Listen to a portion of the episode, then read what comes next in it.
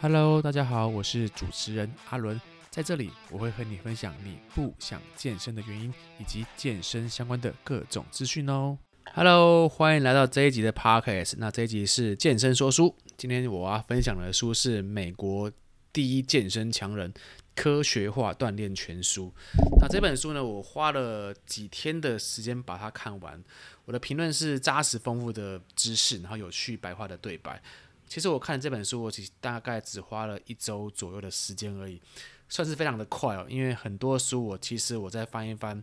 然后又会看到后面会越看越乏味，越看越辛苦，所以导致于很多书我是买来，然后就放在书架上。看了可能前前半本，后面半本我可能就放着，然后长灰尘这样子。所以他这本书我觉得很厉害的地方是，呃，作者用了很多很趣味的方式来阐述里面的内容，所以我在阅读过程中一点都不会觉得乏味，而且会让我在读的过程中会觉得津津有味，然后意犹未尽。所以我在读的过程中就读得非常非常的快速。那这本书呢，它从饮食、训练动作、增肌啊、减脂啊、健身迷思，甚至于到我最喜欢的健身运动的心理学，都有非常非常全面的内容。它甚至于我可以说是，如果你是一个完全对健身无知的人，你看完这本书，你会慢慢的从健身的无知，然后到健身的初学者、中阶者、进阶者，然后一直到你会完全。懂健身里面的系统在做什么，所以它里面所涵盖的内容，我我能说它有点像是健身的一个小字典这样子，非常的全面。那待会我会一一分享里面比较重要的几个章节来跟跟跟各位去讨论。好，那我们就废话不多说，首先我们先讲第一个章节是破解健身的迷思。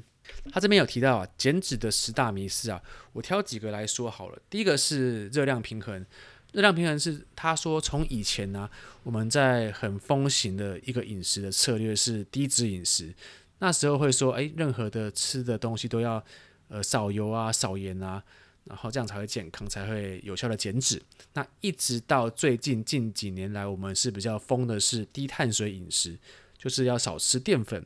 少吃一点，少吃一些碳水。然后作者开宗明义的提到说，其实不管是低脂饮食或者是低碳水饮食，都是比较高端的商人在操作的一些手法，来进而影响大家对不同食物的种类而产生不一样的消费。所以，不管是哪一种饮食的方式，如果你当下你正在吃的是不健康的食物，好比说你今天你一餐你只有吃一杯珍珠奶茶的话，但是如果你的热量的摄取是低于消耗的话，你依然会瘦。就好比说我刚刚讲的，你今天只喝一杯珍奶，但是你的活动量、运动量很高，你依然还是会变瘦，因为你吃的东西就那么少嘛，你摄取的少，但是消耗的多，所以你会变瘦。但如果反过来说的话，假设你今天是吃的非常非常健康的食物，就说，哎，好像我今天吃了，呃，水煮鸡胸肉搭配花椰菜，然后又吃了坚果，我就把我的营养素兼具了蛋白质、碳水跟脂肪都是很好的一个食物的价值。但是如果你吃的很过量的话，然后你又躺在床上完全不动的话，你的热量的摄取大于热量的消耗，即便你吃的再健康，你还是会变胖。所以它是第一个呢迷思，就讲说热量的平衡是这样的原理。所以不管你吃的食物的种类是否是健康或与否，或者是加工食品或者原型食物，你的总量的控管才是最重要的。这是第一点。第二点是没有单独哪一项食物会让你变胖，只有过度饮食才会。就好比说，你今天你喝真奶，单喝一杯真奶，你不会变胖，你只有过度饮用、过度吃，你才会。你今天你吃。鸡胸肉是非常健康的食物，但是如果你过度的吃，你还是会变胖。所以你不要再去想说啊，我吃什么样的食物会变胖，我吃什么样的食物会变瘦，都没有。你只有过度、过分的吃，你才会超出你原本预期的体重的范围。好，这是第二点。第三点是，哎，我觉得这第三点我觉得蛮喜欢的是，他说不要太相信外食标示的热量，因为通常会有一些不道德的厂商的操作手法。那基本上，食品制造上会少写百分之二十 percent 的热量，这是让我蛮惊讶的一个地方。因为通常我们有时候在控管饮食的时候，然后我们又是外食的时候，我们会很常去看外面食物的营养标示，来去估算说我今天摄取了多少的热量。可是，在这样的情况下，还是有很多人没有达到目标预期的效果。比如说，我今天想要增肌，我吃的高于我原本所需要摄取的热量，可是我还是没有办法让体重上升。又好比说，我要减脂，那我已经吃低于很多了，可是我却还没有让我的体脂肪下降。我的体重下降，所以有时候我们是反而是太相信外食的标示热量。那这边的建议是，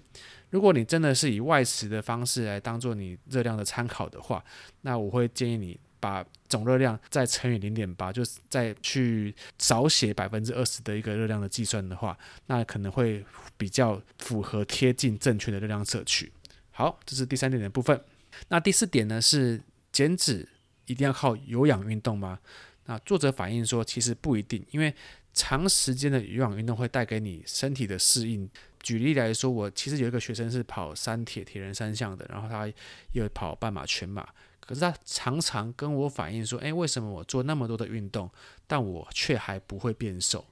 那我跟他讲说，其实你在做这些运动啊，可能跑铁人三项还是半马、全马。他基本上每天都会做一定程度的训练，可是当你已经做一定程度训练的时候，你的身体是正在适应这类型的运动强度，所以你如果没有太大改变的时候，然后你的进食的内容又跟以前一样的话，那基本上你的摄取跟消耗的平衡是落在一定的程度上，所以它基本上是不太会变的。那我这边必须要说，健身的好处是就在于说，如果你的运动健身的适应强度已经达到一个平衡的话，那你可以渐进式的增加你的运动强度或者是重量，来达到让身体产生不一样的适应性，而进而产生我们要的目标跟效果。所以有氧运动其实有时候很难做到这一点，因为有氧运动很常是用时间去换取能量消耗的一个部分。但是重训的话，你可以在当下的组数、次数、重量去做调整跟拿捏，所以它是相对比较弹性的。所以减脂其实不一定要靠有氧运动，这是第一点。第二点是，如果你真的靠有氧运动减脂的话，你要去想，其实我们消耗的卡路里比你想象中的还要少，非常的多。我举个例，你其实慢跑半小时，差不多就消耗大概三百卡的热量，而且你累得跟狗一样，但是你只要吃一块蛋糕，你刚跑的热量就全部都回来了。所以有时候你会觉得很辛苦，但是辛苦的过程中或之后，你犒赏自己的这些热量，反而是远比你当初在辛苦跑步、骑脚踏车的时候还要来得更快的。就是，呃，减脂对于热量消耗的部分，它其实是相对没有那么的容易的。那另外，它这一个章节也有提到说，我们可以依照身体的反应来调整食物的摄取量，这是非常的重要的。其中有两点因素，第一个是有时候卡路里跟你的主要的营养素可能对你不适用，因为有时候我们在精算，不管是用仪器、InBody。身体组成分析或者是一些网络上的公式，算出我们所需要摄取的热量跟我们所需要摄取的营养素分配。但是每个人的身体结构就很像一个小宇宙一样，它是非常的复杂的。你的生活的习性的不同，包括你每天可能在走路上班，或者是你运动的过程中，你的动程、你的习惯的休息的频率，而不一样相同的时候，你所带来的能量消耗也会不太一样，所以有时候他这边提到的是说，你基本上你可以依照身体的状况来调整你适合的一个部分。那第二点是说，本来对你有用的方法，它经过了一段时间之后，可能就没有用了。就像说，本来我们计算卡路里有用，本来我摄取的热量可能是两千卡，那两千卡的部分在。我的减脂过程中，或许我的体重会下降，可是到了某种程度之后，它基本上它就会有一个停滞期。所以你设定的目标，在经过了一段时间之后，你身体已经适应了这些变化，所以导致于原本的方法不管用。所以这时候如果不管用的话，你必须要再用另一套系统来做不一样的应对方式，来让身体再产生另外一种变化。我们身体的结构是非常复杂的，你必须要随时。调整，然后随时去观察，才会有更好的进步的一个过程。这是第一个章节减脂的破解迷思。好，那接下来呢，我们带来到第二个章节，如何建立正确的健身心态。这是我非常喜欢的一个章节，因为很多人在健身的心态上的建立是，呃，往往是大不如预期的。那其中我最喜欢的篇章是意志力的剖析。他这边有提到说，意志力总共分成三个主要的分析的要素，包括第一个是我不要，是在说拒绝诱惑的能力。就比如说，你今天你有一个呃，假设你今天上班好了，你上班然后下午的茶的时候，你的同事约你喝一杯珍珠奶茶，那你就要有一个拒绝他的能力。比如说，诶。阿伦呐、那我今天下午上班，我觉得好累哦，我想喝杯珍奶来犒赏自己。那这时候你就要说，我不要，我正在减肥，我不能喝这一杯珍珠奶茶。所以你要有一个抗拒诱惑的能力，是第一个意志力的分析。我不要。那第二个呢，是我要，我要就是说去做该做但不想做的能力。什么意思？就好比说，假设你今天设定我七点早上起床，我要去做一个慢跑的一个运动。可是七点起床，闹钟响之后，你想赖床，这个想赖床就是我不想要去做慢跑的运动嘛，所以这时候你就要反映出我要去做慢跑这个选项出来，它来抗拒身体的一个诱惑。所以我要就是我要去做该做的事情的能力，是我要。那第三个是我想要，我想要是说。假设你今天受到诱惑的时候，去找找当初你为什么想要设定这个目标的一个原因跟初衷。就好比说，我今天已经减肥减脂了一段时间了，可是都完全没有成果，然后然后又被朋友笑。这时候你可以去回过头来去想想说啊，我当初设定这个目标就是我要花一年的时间来达到我理想的目标的体态，所以这一点时间真的不算什么，我必须还是要继续的坚持下去。所以，从意志力剖析的三个要素，我不要拒绝诱惑的能力，然后我要是去做该做但不想做的能力，到我想要受到诱惑的时候，我当初想要的初衷是什么？我觉得啊，他这个篇章。你可以用这意志力三大要素来去套用在任何目标的执行上，不单单只是健身或者是减肥或者是增肌，任何的事情上的设定目标，套用以上三个要素，我觉得都会有非常大的帮助。好。他这个章节又讲到几个提升意志力的方法，我列举几个比较特别的来跟大家做参考。第一个是睡前不要用三 C 的产品。那基本上其实我们都知道，睡前我们在划手机或者是看电视的时候啊，它手机荧幕呈现出来的蓝光会影响到我们一个荷尔蒙叫做褪黑激素的分泌。那褪黑激素是帮助我们睡眠的荷尔蒙，所以你假设你睡前一直使用手机的话，那在你睡觉的过程中，会影响到你的睡眠品质，导致你隔天起床的时候会昏昏欲睡，然后精神不济。所以对于你在做任何事情的意志力都会有很大的影响。那这个我觉得蛮难的啦，因为其实包括我自己在内，我睡前都还蛮喜欢使用三 C 产品的。然后一觉起来之后，有时候很长，第一件事情就是滑手机。所以这个部分的话，我觉得。是要戒除睡前或者是起床使用手机的这个呃习惯的话，是蛮需要一个努力的控制才有办法达到的。那我希望大家都可以一起来做这件事情。那第二个是改变对压力的看法。那其实很多人对压力看法会有双重想法。第一个想法是假设好，就我就举例来说，假设你今天呃主管。他丢给你一个事项来做，如果你对这件事情的看法是啊，主管好像都在针对我，然后每次都会丢一些功课来给我做，然后就我觉得做的很烦，压力很大。那如果当你有这种想法的时候，你在做交办事情的时候，你会觉得说啊，好像都是被针对，然后觉得很烦，所以你在做的时候都会呃不想去做，然后进而产生拖延啊，然后抗拒的心态出现。但是啊，如果反过来，如果你会想说，诶，主管今天丢了一个功课给我，他好像很看重我，那我必须要努力去把这件事情做好。那做好的时候，我或许又可以在过程中学习到不一样的一个成果跟状况。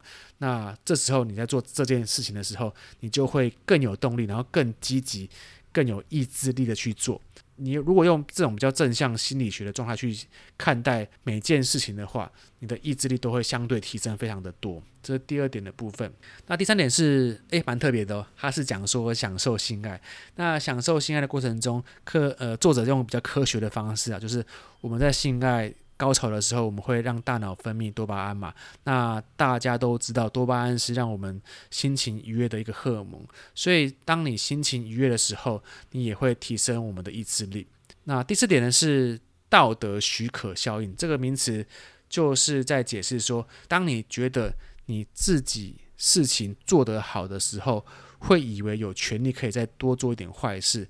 就像是说，诶，我今天运动训练完之后，我觉得很辛苦。所以我必须在运动完之后吃一份大餐，咸酥鸡、珍奶，来犒赏自己，来让自己的心情可以更愉悦。可是却不知道说，诶，我运动训练完后，我的这个奖赏，呃，太过于大，而且会影响到我们的身心灵健康的时候，它反而是一个不好的情况。又或者是今天上班工作。然后忙了一整天，我想要回家看剧来犒赏自己。可是你，你殊不知，你今天上班的时候，其实只是在瞎忙而已。可是你回家回家又浪费时间在靠在看剧啊，然后在划手机的时候，反而会对你的人生的过程中有更大的影响。所以，解决的方法是你不要太合理化自认为很辛苦的事情。你要去思考说，诶，为什么我们要选择这一条困难的道路？就想说，诶，我今天运动是为了我要减脂，我要成为我理想的身材，我才选择这条艰难的道路，所以我必须要坚持下去，才可以达到理想的状况，而不是说我今天运动健身完之后，然后我去吃一份大餐来犒赏自己，也不是说，诶，我今天工作完之后，然后我觉得很辛苦，我必须要呃整天耍废来犒赏我上班的辛苦，这都不是，因为。呃，不管是运动还是工作，你必须要在忙完之后再去更充实自己，让自己达到更好的一个状况，才不会被道德许可效应所绑架哦。这是第四点的部分。第五点是十分钟理论，它是在说，在做出你觉得不该做的事情之前，先等十分钟思考，冲淡自己的欲望。这个就好比说。套用在购物上的话，假设你今天去逛百货公司，一个精品的专柜哦，然后你看到一个诶名牌的包包是新款，但是它价格非常非常的高，然后你很想买，可是你的预算或金额好像不太足够，那这时候呢，你可以先等等十分钟去思考说，诶，我真的有经济能力去负担这个包包吗？那这个包包真的是可以符合到我现实生活中的所需吗？那你可以先去思考一下。那又或者是说，你可以套用在健身饮食上面。假设你今天走在路上看到一个汉堡，然后你很想很想要吃，那这时候你也可以先冷静的十分钟去想说，我今天吃完这个汉堡会带给我身体多少热量？那我要花多少时间去消耗这个汉堡的热量？先思考完之后，再决定说你是否要去执行这件事情。那这是十分钟理论第一个部分。第二个部分是说。如果你有一件必须完成的事情，你先做十分钟，做完十分钟，你再去思考你要不要继续做。就像说，好，那假设你今天你准备要去下班要去跑步，那你觉得跑步这件事情对你下班来说觉得很累，那这时候呢，你可以先花十分钟准备装备，换完衣服，然后先冲出去室外，先马上去跑。那跑完十分钟之后，你再决定你要不要继续跑。那通常，当你开始去做这件事情之后，通常你都会继续做下去。所以，它的十分钟理论呢，不仅可以套用在你不想做、你觉得你不该做的事情，也可以套用在你必须完成的事情，都可以双重的去运用哦。那第六点呢，是未来的自我连续性。它是说，将现在的行为和未来的结果做连接上面的能力。这个。就好比我之前看到一本书《原子习惯》里面所讲的复利效应，他说啊，你现在做的每一件小事都将成就你未来的成功，所以你过去所做的任何的行为都造就你现在整体的样子。如果你现在的身材是很精实、很精壮的话，那都是因为你。之前所做的饮食控制跟运动训练的努力，而造就你现在的好的体态。但如果你现在是属于比较肥胖的体态的话，那也是因为你过去呃滥吃饮食或者是没有运动所造就现在这一种情况。所以，我们必须要将现在的行为跟未来的结果做连结，你才会更有意志力的去做正确的事情。好，这是第六点。那最后一点，第七点是情绪控制。他说啊，任何负面的情绪都会带给我们身心灵的压力，都会消耗我们的意志力。因为我们都知道，负面情绪会让我们做任何事情都不想去做，然后缺乏动力。所以我们要借由改变情绪、改变压力，来提高我们的意志力哦。好。那最后这篇的结论是说，其实啊，健身跟生活非常的相同，你不需要很多事情都能达到完美的目标，你只需要把大部分的范围都可以做好就可以喽。所以你不用理想化一切啦，因为理想化一切会造成你心理上面的压力。好，这是这个章节的部分。那我们再继续讨论到下一个章节喽。第三个章节是找出健身的理由。那那些。健身目标不明确的人啊，或者是没有目标的人，往往都是一遇到困难都是最先放弃的。所以我很常在健身房看到很多人进来，就是诶找不到任何的目标，然后走来走去看来看去。那他可能会在健身健身房里面待一两个礼拜，可是过了这一段时间，你就再也看不到他的存在了。因为其实很多人都是，我觉得好像。进来很酷很炫，可以快速达到目标就进来了。可是殊不知自己没有设定一个很完整的目标，所以你就很难在这件事情上持续下去。所以他这边有提到几个步骤可以跟各位做参考。如果你真的想要找一个健身的理由的话，第一步是先确认你的理想体态的照片，而且放在你每天都可以看得到的地方，像是手机画面或者是你的房间。把你的理想体态，把它很完整、很明显的定义出来。那当你遇到嗯困难的时候，看看这个照片，你就会更有动力的会去执行下去哦。那第二步是花点时间想象，如果你达到你的体态体格的目标的话，你生活上面会有什么样的变化？用肯定句把它写下来。那就比如说，呃，我假设我达到我理想体态的话。我的朋友就不会笑我变笑我胖了。那如果我达到我理想体态的话，我的生活上面就更有体力的，可以去完成我的工作目标，类似这样的方式。那他这边